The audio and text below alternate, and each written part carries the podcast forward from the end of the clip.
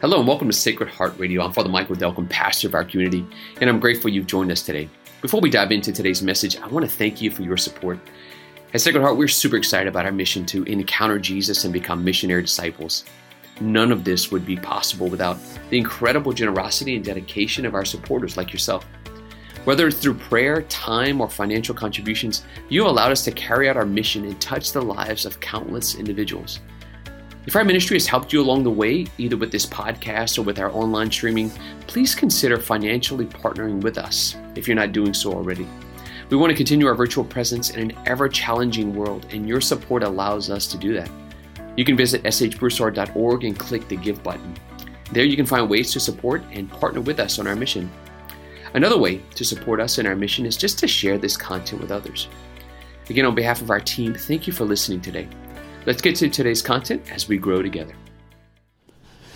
So, it's the start of National Vocations Awareness Week. Um, so, I thought, literally uh, five minutes before Mass, um, let's just do a Q&A for the homily. Um, so, literally, wide open. Um, any questions you may have about um, vocations, about religious life, about the priesthood, about my vocation, anything about that, wide open. Um, maybe you're a young person, how do you discern a vocation? Maybe you're an older person who's already in a vocation but have nephews and nieces and aunts and uncles or whatever. You're just curious. So um, I'm going to give you 20 seconds in quiet, in silence. What questions are burning in your heart that you would want to ask or know or have clarity around just a vocation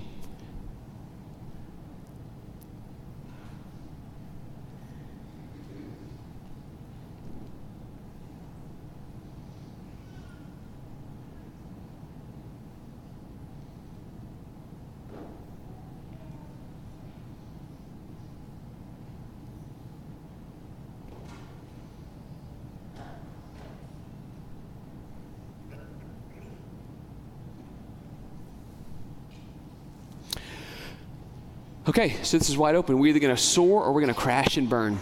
So, um, need to see hands. Can't read your mind. Uh, anybody? Like, um, yeah, sir. What is a vocation? Great question. A vocation is, uh, by the way, we all have a vocation. A vocation is the way that we live out our relationship with God in this life. In other words, it's a call by God to love Him and to serve Him. We're all created by God, for God. God in heaven created us to share His love with us here on earth, so that in sharing His love here on earth, we could be one day with Him forever in heaven. So, the way that we love Him and we serve Him in the particular way He calls us to is a vocation. So, um, I'll anticipate maybe the next question. What vocations are there? Right? There's single life. Some people are called just to be single. They're not called to marriage. They're not called to priesthood. They're not called to be religious. None, right? They're just called to live as a single person. But just because they're a single person doesn't mean they weren't wanted, doesn't mean they weren't needed, doesn't mean they, they can't love people. No.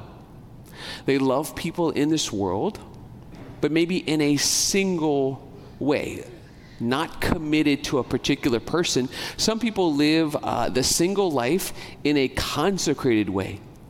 So maybe you've heard of uh, consecrated virgins. Um, or just a person who consecrates their life to God. That means I'm not going to get married. Uh, I'm not going to be a priest. I'm not going to be a nun. But I'm going to set my life apart. To consecrate something means to set it apart. Set it apart for God. So I'm going to love God and serve God in a certain capacity. Um, in this life, I'm going to dedicate my life to prayer personally. Um, Sister Claudia, maybe you've seen her around. She's, it's not fair. It's kind of, um, it's not a good example. There are, um, there are other people, she would be an example of a nun, but so consecrated, I don't want to get bogged down. Consecrated, uh, single person. There's also religious. Um, so religious is a person who, let's say, um, a woman who, a, a girl who wants to give their life to the Lord and live for Him in the service of Him in the glory of His kingdom. So I might join a community. So there's famous ones like the Carmelites, uh, there's the um, the Benedictines, you've heard of these, like the Franciscans, all of these famous saints who started orders. There's some new orders like popping up all over the place, um, like the, the Sisters of Light, or they have different, Mother Teresa, right? The, the um, missionaries of charity, right? They have a particular way that they serve the, um, they serve God's people, like they serve the poor. Um, or it can be um, a male uh, male religious, so I can join an order. Um, we probably like Father Champagne um, down in St. Martinville. He would be an example of a religious priest. So he he he joined. He's part of a religious order. People who join, like Father Champagne's order, they live a certain way of life, an order of life. So they pray at particular times. They they have a particular spirituality. So they they serve the poor um, and they teach a lot. Or you can have the priesthood, right? Uh, I don't need to explain that. Um, or there's married life, which is probably the most common vocation in this gathering. People who are called to serve God through marriage. That's very important for us to hear. Those of you who are married, you have a vocation to love and serve God through your marriage. Just because you're getting married, it's not like, oh, yeah, I don't have a vocation. I'm, I'm not meant to serve God. No. We're all called to love and serve God, and we all have a vocation. So, great question. What else? Who else? Hands. Saw that. Yes, ma'am. When did I hear God calling me to be a, priest? Um, at various times in my life. Um, I remember the first time I was uh, sitting at kitchen table. I was probably 12. Father Randy Morrow comes in the house. He was coming just visit uh, to have coffee with my mom. Um, and as he was leaving, I remember him saying, "Hey," and it's like the classic uh, just hook, you know, set the hook, right? He's like, hey, remember there's, uh, there's an empty spot at the seminary just waiting for you. He just kind of walked out. Um, and I remember thinking to myself, just wasn't it like crazy? I was just like, oh, I like I could I could do that. Like that would not be that would be an option I would consider. Like I could can see myself doing that. And I just remember that was the first time I remember thinking about it. Um, and at various times during my confirmation as a, a junior in high school, um, that was part of a, a, big experience of the Holy Spirit, and I thought about it. Um, when I was in uh, high school, I made a retreat, a, a, search retreat, I believe, and I thought about it then. And then um, right before I was going to enter graduate school at LSU, that was probably the biggest moment where I heard God specifically um, bringing up my confirmation again and uh, reminding me of how much I love the Lord and how much I, I really wanted to, to follow Him in a particular way. So that was probably the loudest, clearest when I was a junior in, between my junior and senior year in college. Questions? Anything? Nothing's off limits.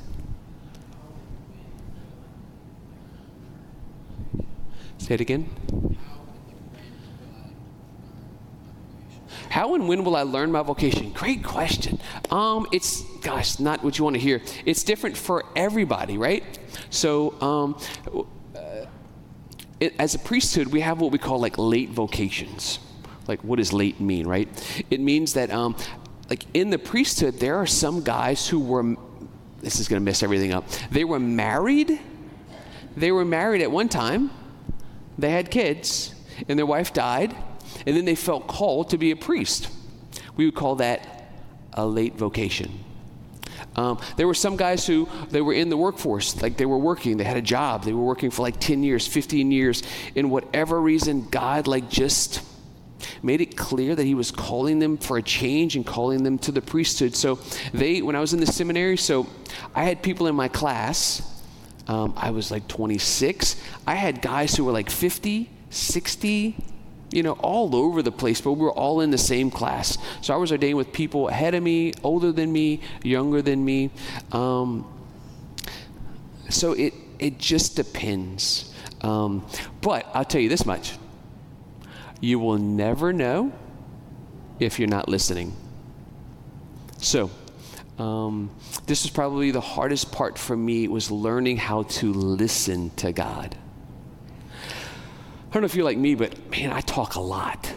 Like, I don't, I don't, really talk a lot, like out loud, but in my head, I talk a lot up here, like a lot, lot. Um, there's a lot of stuff going on in my head.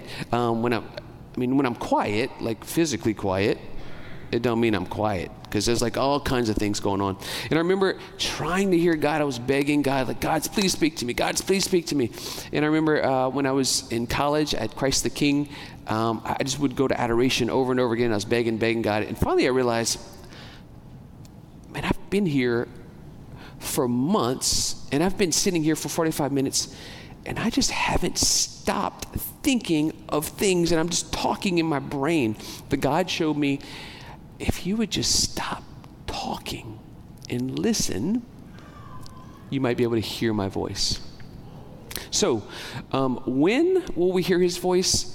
Call, I don't know, but I do know we'll never hear it if we're not listening and some of us have made just just mistakes. You know, we, we choose something that just looks good, it feels good, uh, it makes logical sense. I'm going to be an engineer because my dad and my grandpa and my great grandpa and my great great grandpa and I'm good at math, so I'm just going to be an engineer because they make good money and UL has a good engineering program and it'll be a stable career and I don't know if that made any sense to you, but then we like you know, we're 40 years old and we think, uh, did I ever, ever think about what God was calling me to do?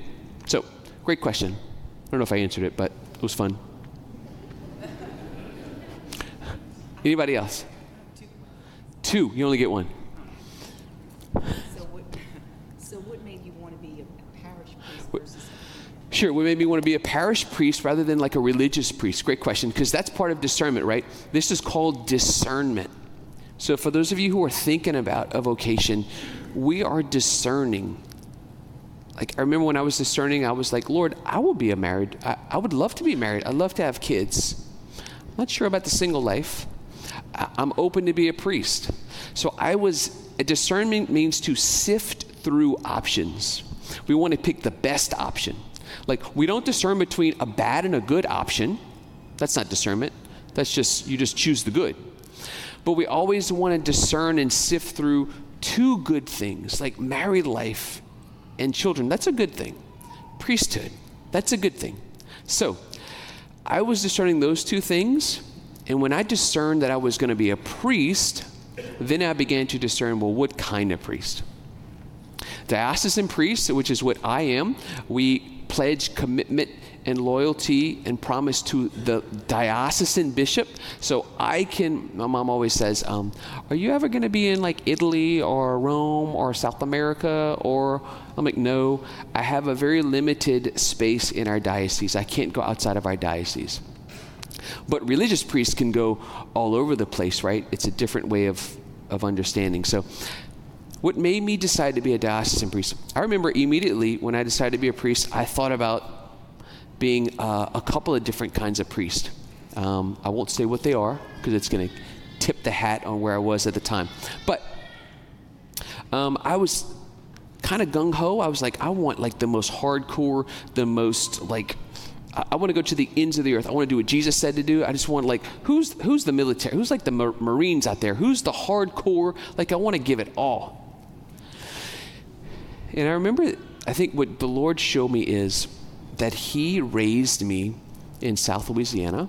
He raised me in Abbeville, Louisiana. He raised me with a mom and a dad from here. He raised me hunting. He raised me fishing. He raised me to love the things that our people love. Um, and as much as I wanted to give all that stuff away to God, He actually said, I'm going to use all of that stuff. I'm going to use that through you to connect with people to love them and to serve them. So I want you here um, because you will be comfortable here. Not just be comfortable, but people will be comfortable with you, and I will. You will be a great instrument. So. Um, in lieu of being a missionary, going to the ends of the earth, um, I think the Lord said, You will be a missionary here, but just like to my people. And so, as much as I wanted to give up golf and hunting and fishing, somehow God uses all that to bring people to Him here in the diocese. So, you did have a second question. I don't want to rob you. Let's just wait and see if any anybody else has questions. In the back, come on. There was like a, tons of young people here. Okay, you got to speak high. Why don't your dad echo that? When did I start being a priest? I know I look really young. Do I look young? How, how old do I look? How old do I look?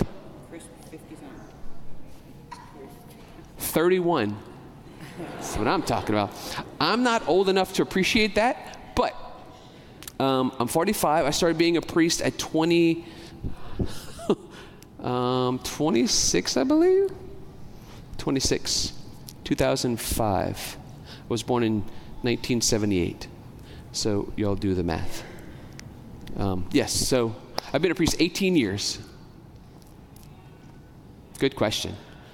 There was, yeah. All right. Um, one more. I need one more from a high school. St- there you go. Go ahead. What does a typical day in the life of a priest look like? Right. So, right. Well, y'all all know what we do. I mean, we sleep late. I eat chocolate five times a day. I only say mass on the weekends. I mean, and then I have all the do guys, so I only say like half of the masses on the weekends, right? Um, gosh, um, no, typical day. Um, so, um, typical day. So, um, just in your life and in my life, balance is very important. So I take balance very serious. Um, I can tend to be a workaholic, so um, I want to make sure at least um, I'm praying every day. Um, I'm I wish. I'm playing every day. That doesn't always happen. Um, I'm exercising at least uh, twice a week. And um, at least I'm with friends and family that are healthy for me. That fills in the gap. So a typical day, um, wake up probably um, 4:30, 5. I may go to the gym. I may go to the chapel. I'm going to pray about an hour. I'm going to take out my dog because I just got a dog. Um, I'm giving you all the details. So take out the dog, do the coffee thing. Um, get ready. Maybe if I have mass, I'll have mass. Uh, confessions eight mass 8.30 i'm gonna go to the office. I probably have some um, appointments. Um, we do meetings uh, as a team. With the parish and the school get together and we talk strategy. We pray. We discern like what is god calling us to. So i have those kind of meetings. Um, then i maybe do some spiritual direction. People come in for uh, they have troubles confessions, um, appointments. Um, I meet again with uh, the leaders of my team just to talk about, okay, where are we going? Are we doing what we say we were going to do? Um, like we have a preaching series coming up for Advent, so we're gonna, I'm to get together with Father Duga and we're to pray and we're to write stuff down and we're to clarify.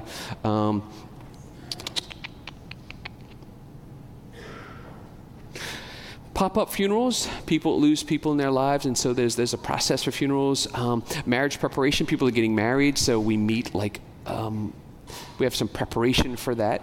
Um, people are working through annulments so people come talk to us for annulments and uh, it's a wonderful way to, to walk through with that.